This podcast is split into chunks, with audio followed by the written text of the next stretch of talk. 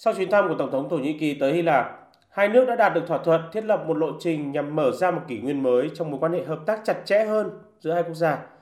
Phát biểu truyền thông sau cuộc gặp với Thủ tướng Hy Lạp, Tổng thống Thổ Nhĩ Kỳ cho biết các cuộc gặp đã diễn ra trong bầu không khí rất tích cực. Hai bên đang cố gắng mở rộng, phát triển sự hợp tác này không chỉ trong lĩnh vực năng lượng mà trên tất cả các lĩnh vực, trong đó đặc biệt là vấn đề năng lượng hạt nhân.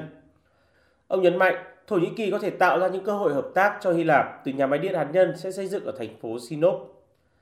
Ankara và Athens từ lâu đã bất đồng về các vấn đề liên quan đến chủ quyền, trong đó nổi bật là vùng đặc quyền kinh tế, cũng như tranh chấp trong việc khai thác nguồn năng lượng ở phía đông Địa Trung Hải.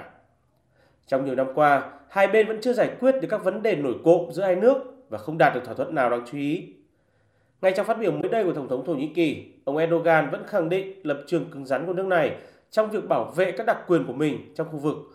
nhưng sẵn sàng đàm phán để đạt thỏa thuận liên quan đến việc chia sẻ một cách công bằng các nguồn năng lượng ở Đông Địa Trung Hải trên cơ sở xây dựng một lộ trình phù hợp và không có các hành động khiêu khích lẫn nhau.